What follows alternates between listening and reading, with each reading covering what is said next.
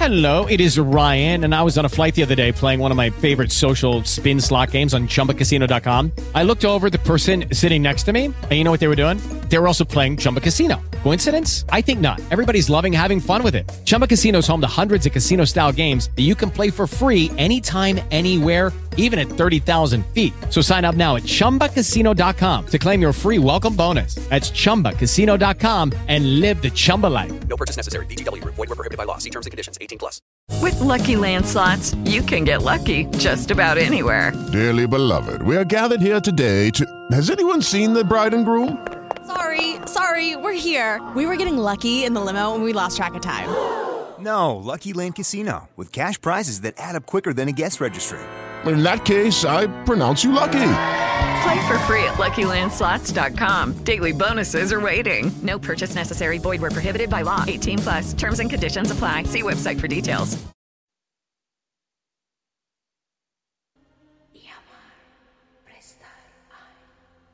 Dünya değişiyor. Bunu suda hissediyorum. Toprakta hissediyorum. Kokusunu alıyorum. Dünya değişiyor ve Geleceğe Not Podcast başlıyor.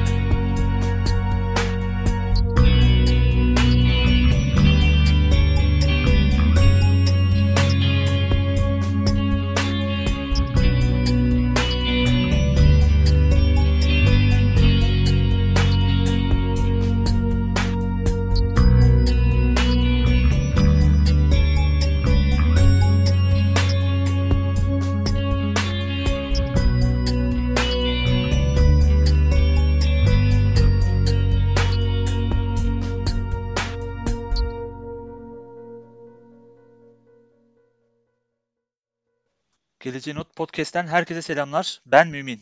Ben de Sinan, herkese merhabalar. Bugün ikinci sezonun ikinci bölümüyle canlı olarak yayınımıza başladık ve bugün 2050 yılını konuşacağız. Birçok kişi için aslında 2050 yılı çok özel bir yıl olacağı benziyor. Çünkü herkesin kafasında bir ütopya var. 2050 yılında ülkelerin teknolojileri, şehirleri nasıl olacağı merak konusu. Birçok kişi de, birçok fütürist de bu konuda bazı fikirlere, bazı tasarımlara sahip. Aslında bunlar üzerinden biraz sohbet ilerletmek istiyoruz.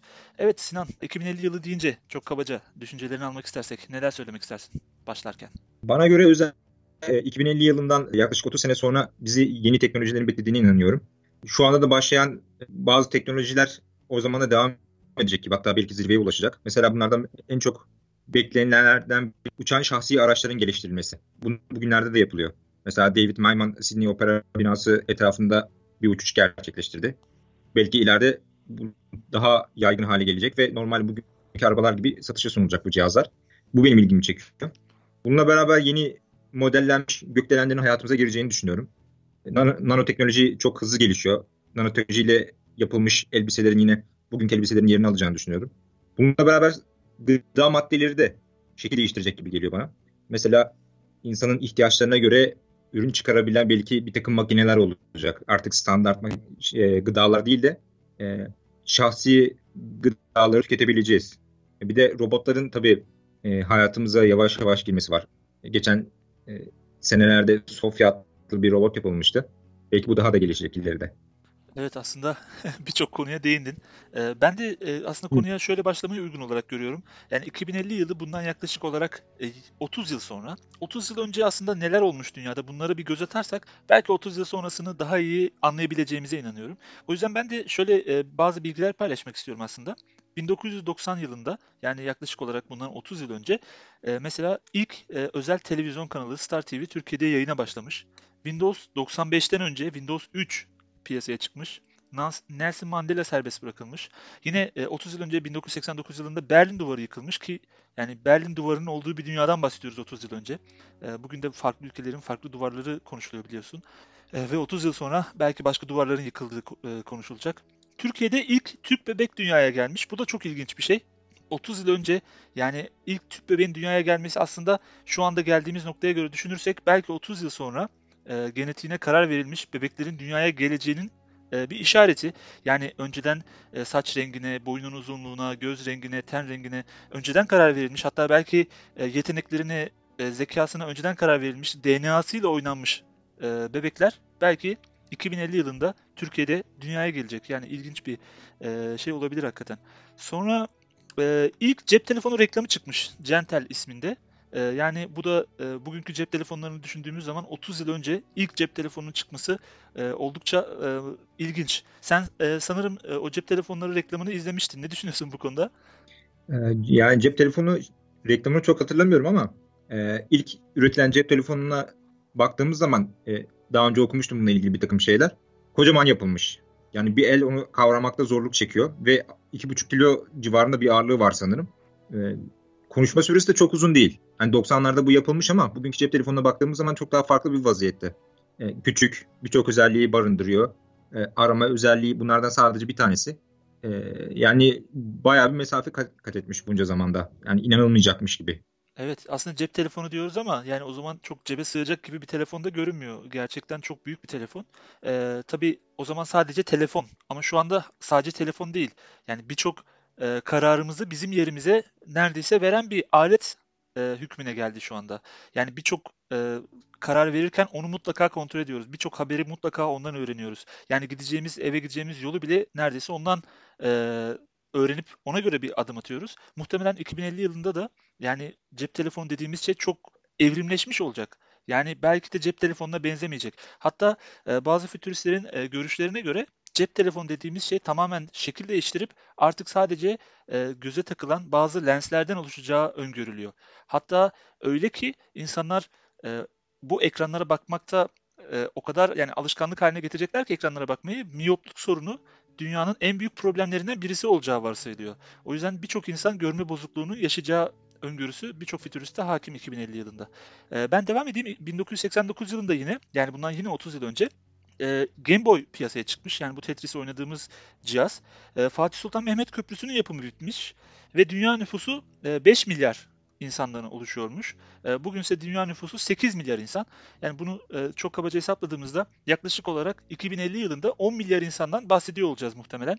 E, bugünkü su kaynaklarını, bugünkü e, yiyecek kaynaklarını, gıda kaynaklarını düşündüğümüz zaman e, yani 10 milyar e, çok yüksek bir rakam. E, bugün bile bazı ülkelerde su kotaları uygulanıyor. Biliyorsun e, Güney Afrika'da 25 litreyle insanlar sınırlandırılmış durumda. Yani bu şu demek oluyor. Siz 25 litreden fazla su harcayamazsınız bir günde. Bir birey olarak. Dolayısıyla arabasını yıkayan insanlara mesela toplumda kötü gözle bakılıyor. Çünkü o suyu israf etmiş gibi e, davranılıyor o insana. Ne dersin bu konuda? Sence 10 milyar insan 2050 yılında bu kaynaklarla mümkün mü? Aslında bugün bile dünyada temiz su sorunlarıyla mücadele ediyor yani dediğin gibi. Mesela Afrika'da öyle problemler varmış. Ee, sen onlardan bahsedince aklıma şu geldi. Yani bugün orada e, o çapta, o alanda bir problem yaşanıyorsa ve e, insanlar bunu halledemeyecek vaziyete gelirse dünyanın güneyinde ve kuzeyde de e, suyun o kadar problem olmadığı biliniyor. İnsanlar nasıl tepki verecek güneydeki insanlar? Daha fazla su kullanmak isteyeceklerdir ve adaletsizliğin hüküm sürdüğünü düşünürlerse başka belki de savaşlara sebep olacak bu vaziyet. Hani küçük gibi gözüküyor şimdi ama e, bundan da önce başka ülkeler arasında da su gerginlikleri yaşanmıştı aslında. İsrail ile Türkiye arasında da bu takım hadiseler yaşandığını biliyorum. E, gelecekte de e, insan nüfusu artacak ve bu, bu problemler daha da büyüyecek. Hatta aklıma şu da geldi şimdi. E, biz bile e, etrafı sularla çevrili bir ülkede yaşıyoruz ve suyu hazır olarak alıyoruz. Yani normalde musluktan temin edilen bir su ama kimse ondan içmiyor. Ve gelecekte bu daha da problem olacakmış gibi senin e, dediğin gibi de. E, belki buna alternatif kaynaklar geliştirilebilir. Zaman zaman duyuyorum işte deniz suyundan temiz su elde edilebilecek mi falan gibi. E, yani korkulacak bir senaryo da var aslında. E, yine de insan zekasının bu tarz problemlerini halledebileceğini de düşünüyorum. Hani e, icatlar zor zamanlarda ortaya çıkar derler ya. Belki Evet. de insanoğlu bu problemleri kendi zekasıyla halledebilecek. Ya da şu anda e, Mars'ta su arayışları var. Belki de bu yüzden bir bilim insanları bunların farkına varmıştır da dünya dışında bir yerlerde su aramaya çalışıyorlardır. Yani bunlar da ihtimal dahilinde. Evet. Ee, şimdi 2050 yılını konuşurken e, aslında kaynaklardan da bahsederken e, ya da e, başka insanların fikirlerinden de bahsederken şunu belirtmekte fayda var. E, burada e, fütüristler diye bahsettiğimiz kişilerin fikirlerini aslında biz bir web sitesi üzerinden sizlere anlatıyoruz. Bu web sitesine e, geleceğenot.com slash 2050 yazarak ulaşabilirsiniz. Rakamla yazmanız önemli 2050'yi. geleceğenot.com slash 2050 yazdığınız zaman sizi bir web sitesine götürecek ve orada 2050 yılında işte dünyadaki şehirlerin nasıl görüneceğini, dış görünüşlerinin nasıl olacağını, insanların hayatlarının nasıl olacağını, neler giyeceklerini, neler yiyeceklerini, odalarından bir görüntü, günlük yaşantılarının bir kesiti, e, şehirlerin genel görüntüsünün nasıl olacağını görebilirsiniz. E, tabii ki e, burada e, yani birçok farklı yani ilginç fikirle karşılaşacaksınız. Bazıları gerçek olmaya yakın, bazıları gerçek olmuş bile, bazıları da yani bana gerçek olması zor görünüyor. Ama orada siz de kendi fikirlerinizi belirtebilirsiniz. E, oylamaya katılabilirsiniz. Yani bu ne kadar gerçek olacak ya da ne kadar gerçek olmayacak e, bir şeyde bulunabilirsiniz. Tabii 30 yıl önceden şimdi 2050'ye doğru gidersek yani bugün e, cep telefonundan örnek verdik. E, ne kadar büyük bir değişim geçirdiğini söyledik ve ileride belki de hani lens şeklinde cep telefonları olacağını ya da gözlük şeklinde cep telefonları olacağını belki de çok başka yani görmeyeceğimiz şekilde bir cep telefonu olacağını, hayal edemeyeceğimiz şekilde bir cep telefonu olacağını konuşuyoruz. Yani şöyle herhalde bunu neden hayal edemediğimizi şöyle örneklendirmek istiyorum. Bugün mesela e, ilkokulda okuyan çocuklara bir kalem ve bir kaset verseniz yani bunların ikisinin arasındaki bağlantıyı anlamaları oldukça zor. Çünkü yani bizim nesil o kalemle o kaseti başa sarmayı bilebilir ama e, belki 2050 yılındaki çocuklara e, bugünün cep en iyi cep telefonlarını verdiğinizde de yani onları kullanamayacaklar belki de. Hiçbir şey anlamayacaklar belki. Dokunmatik dediğimiz şeyin ne anlama geldiğinden bile haberleri belki de olmayacak. Bu gerçekten yani teknolojinin hızla yükselmesi e, yani insanları çok zorluyor hayal etmede. Yine de e, bu siteyi kontrol ederek e, fütüristlerin gelecekle alakalı e, kehanetlerini görebilirsiniz. Evet Sinan, şimdi akıllı cihazlara girmek istiyorum biraz. Çünkü 2050'de e, görünen o ki evlerimiz yani bir nevi teknoloji çöplüğüne dönüşecek. Her yerde teknoloji fışkıracak gibi görünüyor. Ee, bazı e, fütüristlere göre yine 2050'de e, birçok ev ailesi kablosuz bir şekilde şarj olabilecek hatta çalışabilecek. E, zaten akıllı olmalarını falan geçtim yani. Hani birbirleriyle e, konuşmalarını, iletişim kurmalarını, o nesnelerin internete tarafını tamamen geçiyorum ama yani e, bu Big Data'dan elde ettiği verilerle sizin yaşam e, standartlarınızı öğrenerek e, ve kablosuz bir şekilde çalışan aletler göreceğini bazı fütüristler söylüyor.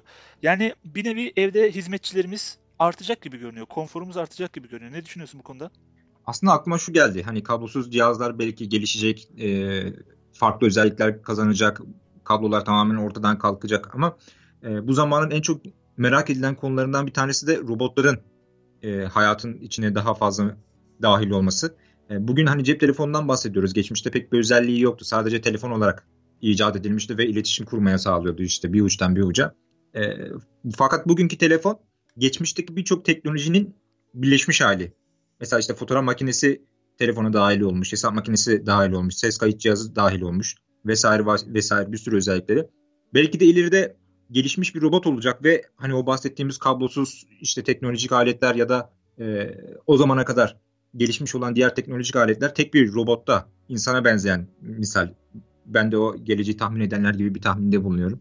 Bir robot gelişecek ve bütün özellikleri taşıyacak. Artık insanlar arasında cep telefonları gibi bunların modelleri ve işte e, özellikleri meşhur olacak ve bunlar daha fazla satın alınmak isteyecek. E, sokaklarda belki de bunların yürüdüğünü göreceğiz. Hatta e, o Sydney Opera binasının etrafındaki uçan adamın örneği gibi uçan robotlar falan bu tarz şeyler olabilecek. Yani belki ileri mi gittiğimi bilmiyorum ama bunların ben olabileceğini düşünüyorum.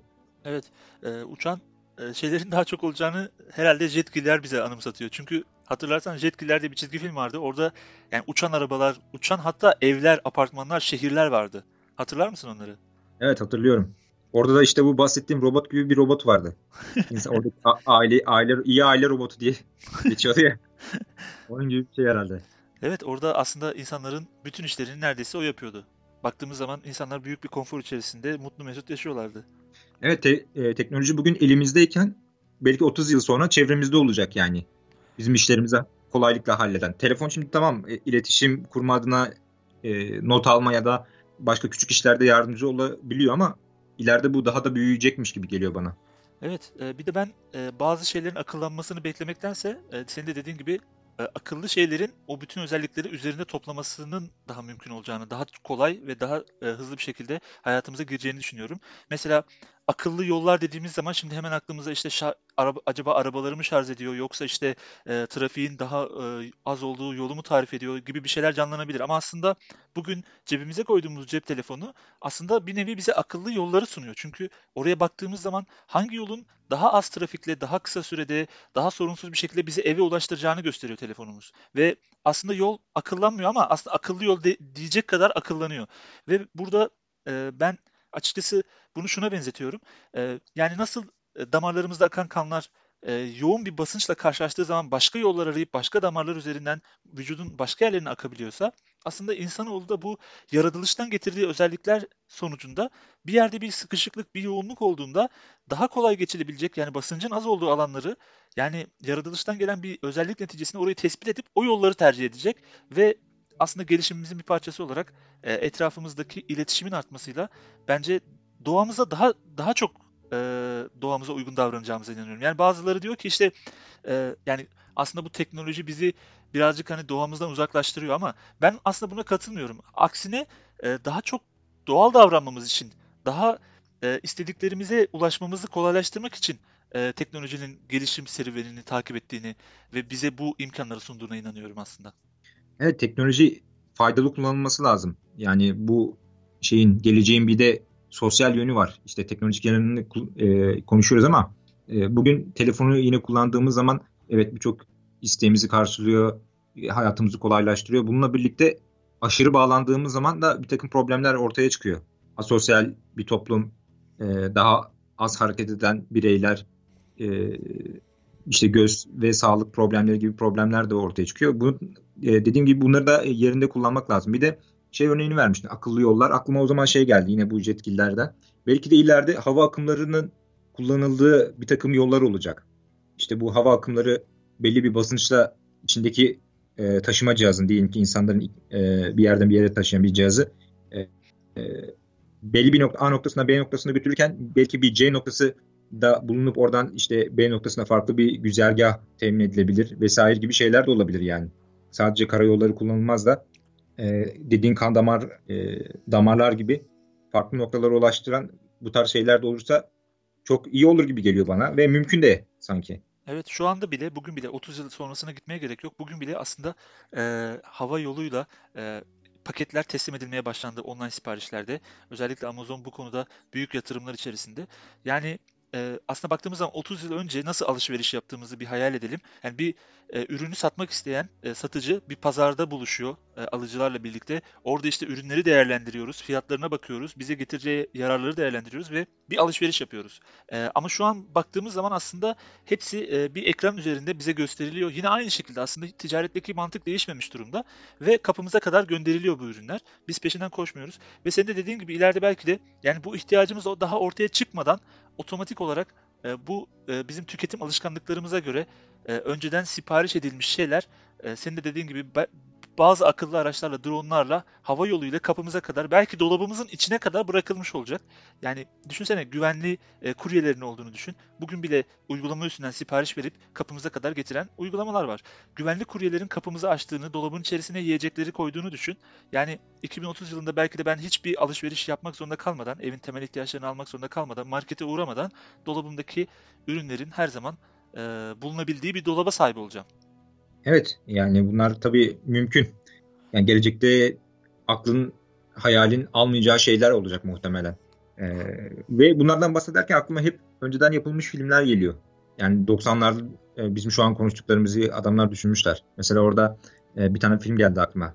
Gatasha diye bir film vardı. Orada işte Ethan Hawke, Uma Thurman'ın oynadığı e, güzel bir filmdi. Burada e, şey az önce de konuştuğumuz gibi insan insanın bir takım özellikleri seçilebiliyordu. Mesela bir bebek doğacak, onun kaş rengi, göz rengi, ileride karşılaşabileceği hastalıklar, hani e, saçının rengi bile tahmin edilerek e, yeni nesiller ortaya çıkıyordu. bu da enteresan bir filmdi yani. Onu izledikten sonra geleceğe dair benim düşüncelerim değişmişti. Aynı o şu an dediğimiz gibi gelecek 50 yılla ilgili hani bizim sitemizde olan e, bir takım fütüristlerin tahmin ettiği bir e, dünya var. Onunla neredeyse özdeş bir filmdi bu da. Evet, e, burada bir de gelecekte ürünlerin de değişeceğinden bahsediyor futuristler. E, mesela aslında birçok ürün yarı bitmiş olarak e, biz bizim satın alacağımızı öngörüyorlar. Nasıl bir şeyden bahsediyorum? Örneğin bir tane gözlük düşünün. E, bu gözlük yani tasarımı henüz bitmemiş.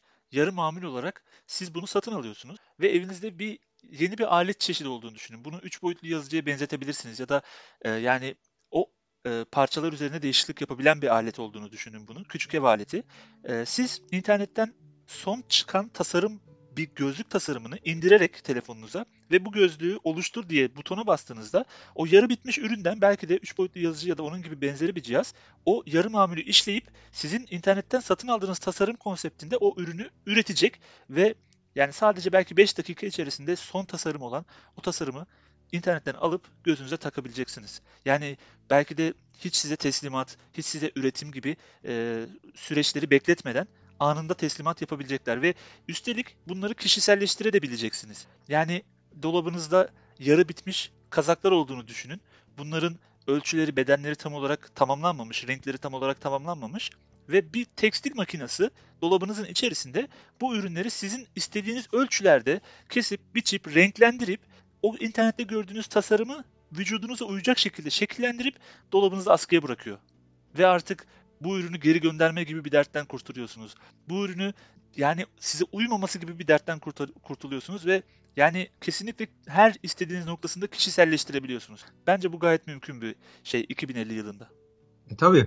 Ee, bir de bunların şey yönü de var. Mesela gıda olarak da e, bu tarz acaba şeyler o, e, yarı hazırlanmış ya da sıfırdan evde üretilebilecek ürünlerden de bahsediliyor mu acaba? Benim aklıma bunlar geldi. Yani bir kurabiye ya da bir pasta gibi demek istedin sanırım. Ya da bir ekmek gibi diyor. Ya aslında hani onların biraz daha değişiği. E, böyle yine önceki filmler geliyor aklıma hep. Kapsüller falan yapılabilir mi acaba? İşte İçinde ihtiyacımız olan bütün e, gıdaların, vitaminlerin e, olduğu gibi. evet Türk insanına pek uymayacak ama bizim insanımız ekmek yemeyi seviyor yani. Ekmeksiz evet, şimdi. Biraz da suyundan koy. kapsül olunca pek gitmezmiş gibi geliyor. Aklıma evet. bu tarz şeyler de geliyor. Duygusal bir takım problemler de olacak. Hani tamam teknoloji güzel şey ama genelde insanın aklına hitap ediyor. Evet. Peki e, duygular nasıl tatmin edilecek insanlarda işte mutluluk işte, ya da bunun gibi şeyler. İşte ben o yüzden o kadar hızlı bir değişimin olacağını öngörmüyorum böyle geleneksel şeylerde. Yani e, baktığımız zaman çok uzun bir süredir insanların yemek yedikleri şeyler, yemek yeme şekilleri çok değişmemiş. Yani 30 yıl gibi kısa bir sürede hani bunun çok yani hızlı bir değişim vuracağını açıkçası öngörmüyorum. Belki alışveriş yapma şeklimiz çok değişecek. Belki hani onu hazırlama şeklimiz çok değişecek ama yani dediğim gibi o sevdiğimiz şeylerden yani kolay kolay vazgeçebileceğimize inanmıyorum. Ee, bir de tabii şu konu var. Ee, bir de çalışma konsepti. Yani e, şehirlerdeki iş hayatı nasıl olacak? Bunlardan da bahsetmek lazım bence. Yani ben şu anda bile oldukça yaygınlaşan evden çalışma, home office mantığının 2050'de artık zirvelere çıkacağına inanıyorum. Ee, ve birçok kişinin hiç işe gitmeden ya da sadece nöbet usulü birkaç kişinin işte ofiste olup geri kalan kişilerin e, belki de evden çalışabileceği bir düzene geçileceğine inanıyorum. Bu hem şirketlerin e, büyük oranda maliyetlerini de azaltmış olacak hem de insanlara daha özgür olabildikleri ev ortamında çalışma imkanı da sunabileceğine inanıyorum. Belki de e, şirkette bizim bir robot yardımcımız fiziksel işleri de bizim yerimize halledebiliyor olacak ve biz onu taktığımız bir gözlükle uzaktan kontrol edebiliyor olacağız. E, bu da tabii ki e, benim kehanetlerimden bir tanesi. Umarım bir an önce olur. Peki mesela benim aklıma da şu geldi sen onlardan bahsederken. İnsanlar sonuçta sosyal bir varlık. Hani komşular birbirine gelmek gitmek isteyeceklerdir ya da komşuları geçti mesela. İş arkadaşları e, birbirleriyle hani iletişim sağlamak istediklerinde acaba bir takım e, böyle tüneller falan da olabilir mi? Hani tünel dediğim sadece yer altından değil de işte evden şirkete bağlanan, şirketten diğer çalışana bağlanan falan gibi böyle bu tarz şeyler de olabilir mi? Mesela işte sürekli bunlar arasında yolculuk yaparsa insan aklıma da şu geliyor havayı hissetmeden işte güneşi görmeden falan ee, böyle bir hayatın içinde olabilir. Mesela şu anda eskiden gökyüzüne baktığımız zaman yıldızları görebiliyorduk hani şehirler çok ışıklanmadan önce. Böyle bir sırtımızı uzattığımız zaman zemine hala ormanlara böyle karanlık yerlere gittiğimiz zaman görebiliyoruz ama kendi evimizden baktığımız zaman belki hiç belki tek tük yıldızları görebiliyoruz. Belki de e, gelecekte de dediğim gibi güneşi görmek böyle enteresan bir şey bile olabilir. Evet, belki de evimizde yapay güneşler olacak diyorsun yani. Ve yani o tarz tabii e, İhtiyaç teknoloji olduktan bir çeşit sonra böyle tabii. bir şey olabilir. Ee, tabii yani iş yapma şeklimiz, e, arkadaşlarımızla iletişim kurma şeklimiz de oldukça değişecektir bu süreçte. Ama benim tahminim hangi arkadaşlar? Yani gerçekten insan arkadaşlardan mı bahsediyoruz yoksa insan arkadaşlarımızın yerini almış yapay zeka arkadaşlardan mı bahsediyoruz? Çünkü bazı fütüristlere göre bizden daha iyi öğrenebilen, daha iyi tasarım yapabilen, belki işleri daha iyi organize edebilen yapay zekaların e, önümüzdeki yıllarda bazı meslekleri yok edeceğini öngörüyor. Ee, mesela hemen çok yani günümüzden bir örnek vermek istiyorum. Bugün akıllı saatler var. Kolumuza taktığımızda bizim kalp ritmimizi ölçüyor ve sürekli olarak bunları kaydedip ritim bozukluklarını takip ediyor. Ve olası bir kalp ritim bozukluğunda bize uyarı vererek kalbimizle alakalı bir sıkıntı olduğunu ve doktora görünmemiz gerektiğini söylüyor. Aslına bakarsan bunu sadece kalp ritmi bakmak, tansiyon ölçmekten çıkartıp belki kan tahlili yapmak, hatta belki daha ileriye götürüp e, yani bulunduğumuz ortamdan bazı e, partikülleri tespit edip orada hastalık bulaşacağı ihtimalini göz önüne almak ya da o bulunduğumuz süre boyunca e, geçmiş zamanda maruz kaldığımız atmosferdeki hastalıkların bize bulaşmasını değerlendirip onun yani e, çıktılarını gözetarak belki de bize hastalık bulaştığını çok önceden tespit edebilecek sistemler olacak ve hiç doktora gitmeden bize teşhis koyulabilecek. Ve bu teşhis sayesinde ben o hastalığa tam anlamıyla yakalanmadan, teslim olmadan çoktan tedavi edilmeye bile başlayacağım. Düşünsene yani doktora gittiğin zaman çoğu basit hastalıkta aslında senin e, yani şikayetlerini söylüyorsun. Onun da zaten e, bir formatı var. Ona göre sana ilaçlar yazıyor. Aslına bakarsan bunu yani çok kolay bir yapay zekanın da yapım, yapabileceğini düşünüyorum. Yani bunu 2030 yılı yani 2050 yılına kadar beklemeye bile gerek yok. Belki kolumuza taktığımız, belki vücudumuza implemente ettiğimiz bir alet sayesinde doktorluk ortadan kalkabilir. Ne diyorsun bu konuda? Yani bu sen konuşmaya başladığında hani şeyden ba- e, başlamıştık. İnsan kendi arkadaşını seçebilecek diye. Belki robot olacak, belki insan olabilecek diye. E, işte eski bir yani yine geleneksel bir söze gideceğiz. Anneler, babalar diyor ya arkadaşını doğru seç diye.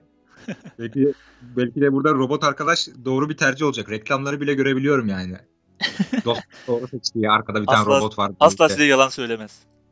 Aynen. Tabii işte yalan düğmesini aktif etmedikçe falan diye böyle. Yani yalan da sonuçta insanın böyle bir ihtiyacı gibi bir şey oluyor. Ya da yalan yapmak update'i geliyor mesela daha iyi yalan söyleyebiliyor hiç anlayamıyorsun. Hani Aynen, yalancı dedikodu- yalanı söyleyemeyene denir ya. Aynen. Dedikodu yapabiliyor falan diye böyle işte.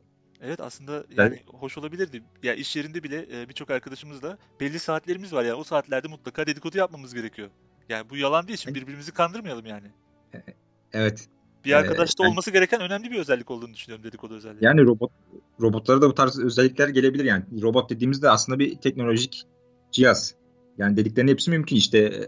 Hatta işte o bilekliğe falan gerek kalmadan belki de robotun bir takım görüş özellikleri olacak. İnsanın işte e, şey baktığı zaman derisinin ötesini görebilecek. Kanda, kanında herhangi bir yerde damarlarında tıkanma var mı ya da işte kalbin atışı yerinde mi, işte karaciğerinde yağlanma var mı falan filan gibi. Yani böyle arkadaşlar da olabilir yani ileride. Evet, kötü arkadaş değil ama bizden e, bunun karşılığında biraz e, yazılım update'i için para filan isterse sıkıntı. Çünkü ya ben Bayramda robotları öyle mi istiyorsun? Evet, robotlar arasında da böyle bir düzenin bir süre sonra geleceğine inanıyorum. Yani o benlikleri kazandıktan sonra. Ya şimdi e, tabii birçok konu var. E, yani hepsine de değinmek istiyorum notlarımız arasında. O yüzden e, bu konuya hemen çok kısa bir ara verip aslında başka bir konuya geçmek istiyorum. Mesela güvenlik konsepti nasıl olacak şehirlerde? E, bu konuda da yani bugün bile e, birçok sokakta birçok kamera var. E, ve buradan sadece markete kadar gidip geldiğimizde bile belki 20 belki 30'a yakın kameraya yakalanıyoruz ve e, yani davranışlarımız, yürüyüşümüz, bulunduğumuz pozisyon, o zaman hepsi kaydediliyor ve tabii ki bu güvenlik açısından da çok önemli. Ee, tabii ki kişisel verilerin ko- korunmasıyla da alakalı ben kaydedilmesine izin verdim mi gibi başka sorular var ama güvenlik açısından oldukça önemli bir nokta. Çünkü önceden faili meçhul olan şeyleri şu anda faillerini belirleyebiliyoruz ve bu bir nevi aslında suçtan vazgeçirmeye de yönelten bir şey. Ve ileride belki de yani insanların yüzlerini tanıyan e, ve o sokakta saat kaçta, nerede, ne zaman geçtiğini tamam tam anlamıyla kaydeden e, bir sisteme sahip olacağız. Hatta birazcık daha bu kehaneti e, ileriye taşırsak belki her vatandaşın bir puanı olacak. Aynı sürücü puanı gibi. Yani nasıl sürücü ehliyetini aldığın zaman 100 puanla başlıyorsun o yıla ve her kaza yaptığında ya da bir kural ihlali yaptığında 5 puan, 10 puan, 20 puan kesiliyor ve belli bir puanın altına atıyorum 50 puanın altına düştüğün zaman ehliyetine geçici bir süre el koyuyorsa ve trafiğe çıkamıyorsan belki de ileride senin bu toplum içerisindeki puanın e, aslında senin statünü ve e, dışarıya çıkıp çıkamayacağını belki belirleyecek. Atıyorum e, bir suça karıştın ya da kırmızı ışıkta karşıdan karşıya geçtiğini yürüyerek bu senin sosyal puanından düşürülecek ve bu düşen puanın yüzünden belki de bir gün evden çıkmamakla cezalandırılacaksın. Ya Ev da hapsi. Evet ev hapsi ya da mesela birisine zarar verdin e, bu zaten e, tüm kameralar tarafından zaten tespit edilecek senin o vatandaşlık puanın düşürülecek ve sen başka yasalara tabi olacaksın belki de herkesin eşit olacağından yani eşitlik duygusu belki değişecek algısı belki değişecek yani puana göre belki eşitlik algısına geçeceğiz ne dersin? Yani dediğin doğru olabilir. Aklıma burada e, ev hapsi deyince mesela şu geldi. Adam işte sabah uyanıyormuş işe gidecek bir bakıyor kapılar falan kapanmış. İşe gidemiyor. Beni ev hapsine almışlar. Hasta oldum değil de yani o zaman ev hapsine almışlar diye böyle bir bahane. Aslında dediğin gibi kameralar sokaklarda işte caddelerde bir sürü yerde var. Bununla beraber şu da var ki artık telefonları parmak okutarak akıyor, açıyoruz. Yani parmağını okuyup normalde suç işleyen insanların parmak izleri kaydediliyor işte emniyeti ya da güvenlik kurumlarına. Ama elimizdeki telefonlar herkesin parmak izini kaydediyor. Yani bu parmak izi de bir çeşit insanın yüzü demek. Hatta ondan bile daha şey Evet. garanti bir veri. Ee, dünyada bütün insanlar aslında bu şekilde kontrol edilebilir ya da takip edilebilir. Evet biyolojik verilerimizi kendi elimize teslim ediyoruz aslında. Evet. Ya Ya bu- ses kaydı da yapıyor telefonlar mesela senin sesinden. Hatta kamerası da var. Ee, yüzünü de görebiliyor. Evet. Aslında direkt kamerayı kendi elimizde taşıyoruz yani sokaklarda olmasına da çok gerek yok. Evet ya ben 2050 yılında eğer bunlar faydalı bir modelde kullanılacaksa ben bunların hepsine okeyim yani. Çünkü Evet. yani bu gerçekten suça yönelimi de düşürebileceğine inanıyorum. Yani biraz optimist olabilirim bu konuda ama yani öyle olmak istiyorum. Ama şu da var hani e, suçun o zaman şekli de değişir. Mesela bu verileri ele geçirmeye çalışıp saptırmaya çalışan insanlar da olabilir hani. Evet. Belki Yani- hırsızlık artık hani birinin çantasını alıp kaçmak da değil. Böyle kişisel verilerini alıp kaçmak ya da işte sallıyorum banka hesabıyla oynamak vesaire vesaire gibi Belki yeni suç türleri ortaya vatandaşlık çıkabilir. puanını yükseltmek, hackerlık yapmak gibi. Ya sonuçta artık insanlar değerli insan, değersiz insan gibi bir kategorize de olabilir yani böyle bir şey eğer gerçek olursa. Tabii. Ee, çok kısa notlarıma tekrar göz attığımda e, yine e, değinmeden edemeyeceğim. E, bu ulaşım konseptinin de çok farklı olacağını e, öngörüyoruz. Zaten bugün bile artık ulaşım eskisi gibi değil. E, otonom arabalar e, yollarda e, bizim yani neredeyse hiç arabaya komut vermeden istediğimiz noktadan istediğimiz noktaya götürebiliyor. E, şu anda bile e, biliyorsun Tesla'nın birçok arabası e, bu özelliklere sahip. Hatta Mercedes de yeni bir konsept üzerinde Bosch firmasıyla beraber çalışıyor. E, örneğin e, bugün sahip olduğumuz teknoloji şu şekilde aslında. E, alışveriş merkezinde vale noktası var. Ev vale noktası bu. Yani elektronik vale noktası. Aracınızı buraya bırakıyorsunuz. Cep telefonunuzdan e, aracı teslim et butonuna basıyorsunuz. Ve araç kendisi alışveriş merkezinde boş park istasyonuna kendi kendine gidip kendini park ediyor. Alışverişinizi yapıyorsunuz. Her şeyi bitiriyorsunuz. Geliyorsunuz. Düğmeye basıyorsunuz ve araç sizin bıraktığınız noktaya tekrar gelip sizi karşılıyor. E, böylece e, zamanınızı e, park yeri aramakta harcamıyorsunuz. Yani aslında hani çok iyi pazarladığıma inanıyorum bu fikri. Ee, yine optimist bir yaklaşım. Ee, zamanınız size kalıyor. Aslında teknoloji her zaman bize zaman yaratmaya çalışıyormuş gibi gel- geliyor bana Sinan sanki. Evet teknoloji bize her zaman dediğin gibi zaman yaratıyor. Yani kendimize e, vakit ayırmamızı sağlıyor. E, yani aklıma da şu geliyor. Şimdi kendimize vakit ayırdıktan sonra ne yapıyoruz? E, bu da önemli bir soru aslında. E, insanoğlu vaktini e, boşa mı geçirecek? Kendine vakit ayırdıktan sonra. Mesela oyunlar da çok popüler. Evet. Ve gittikçe bir sanat artık oyun bir sanat mıdır sorusu gündeme gelmeye başladı. Hani sinema bir sanat dalı olup olmadığı tartışılırken şimdi oyunlar o hale geldi. Bilmiyorum son zamanlarda hiç oyun videoları izledin mi? Bizim zamanımızda oynadığımız oyunlar çok değişti yani. Hani o Tetris'ten bahsetmiştin. Evet. Şimdi onunla alakası yok. İnsanın yüzünü aynı sinematik bir ortamda işte görüntüye şeye yansıtıp onunla istediğin yani kendi filmini kendin yapıyormuşsun gibi bir hale geldi ve gamerlar, youtuberlar e, bir meslek haline geldi bu işi yapmak. Evet yani zamanı aslında neye harcayacağımız çok önemli burada. Yani e, birçok konuyu konuştuk. Birçok konu, konsept, e, şehirler nasıl olacak bunlardan bahsettik ama e, en önemli nokta senin de dediğin gibi aslında biz bizim konseptimiz ne olacak? Yani 30 yıl sonra ben bu arttırdığım zamanla ne yapacağım? En önemlisi bence bu ya da bu o zamana kadar biriktirdiğim bu zamanla. Evet, Yani- her şeyin merkezinde insan var. Aynen öyle. İşte e, 2050 yılında bence şimdiden e, hayatımızı tasarlamaya başlamalıyız. 2050 yılında ki kendimize, bize hazırlıklı yapmalıyız, hazırlıklı olmalıyız. E, bence e, 2050 yılı yani bazı fütüristlerin e, karamsal düşüncelerini kenara bırakırsak e, yani iklim sorunlarını tabii ki bunlar çok büyük aşılması gereken sorunlar ama e, kenara bırakırsak umarım e, tüm kaynakların daha da iyi kullanıldığı, belki de teknolojinin bize bu konuda daha çok yardımı olduğu ve en önemlisi de kendimize daha çok zaman ayırdığımız ve bu zamanı çok daha verimli kullandığımız bir yıl olur. Herkese kendi adıma çok teşekkür ederim. Ben de teşekkür ederim. İyi akşamlar. İyi akşamlar.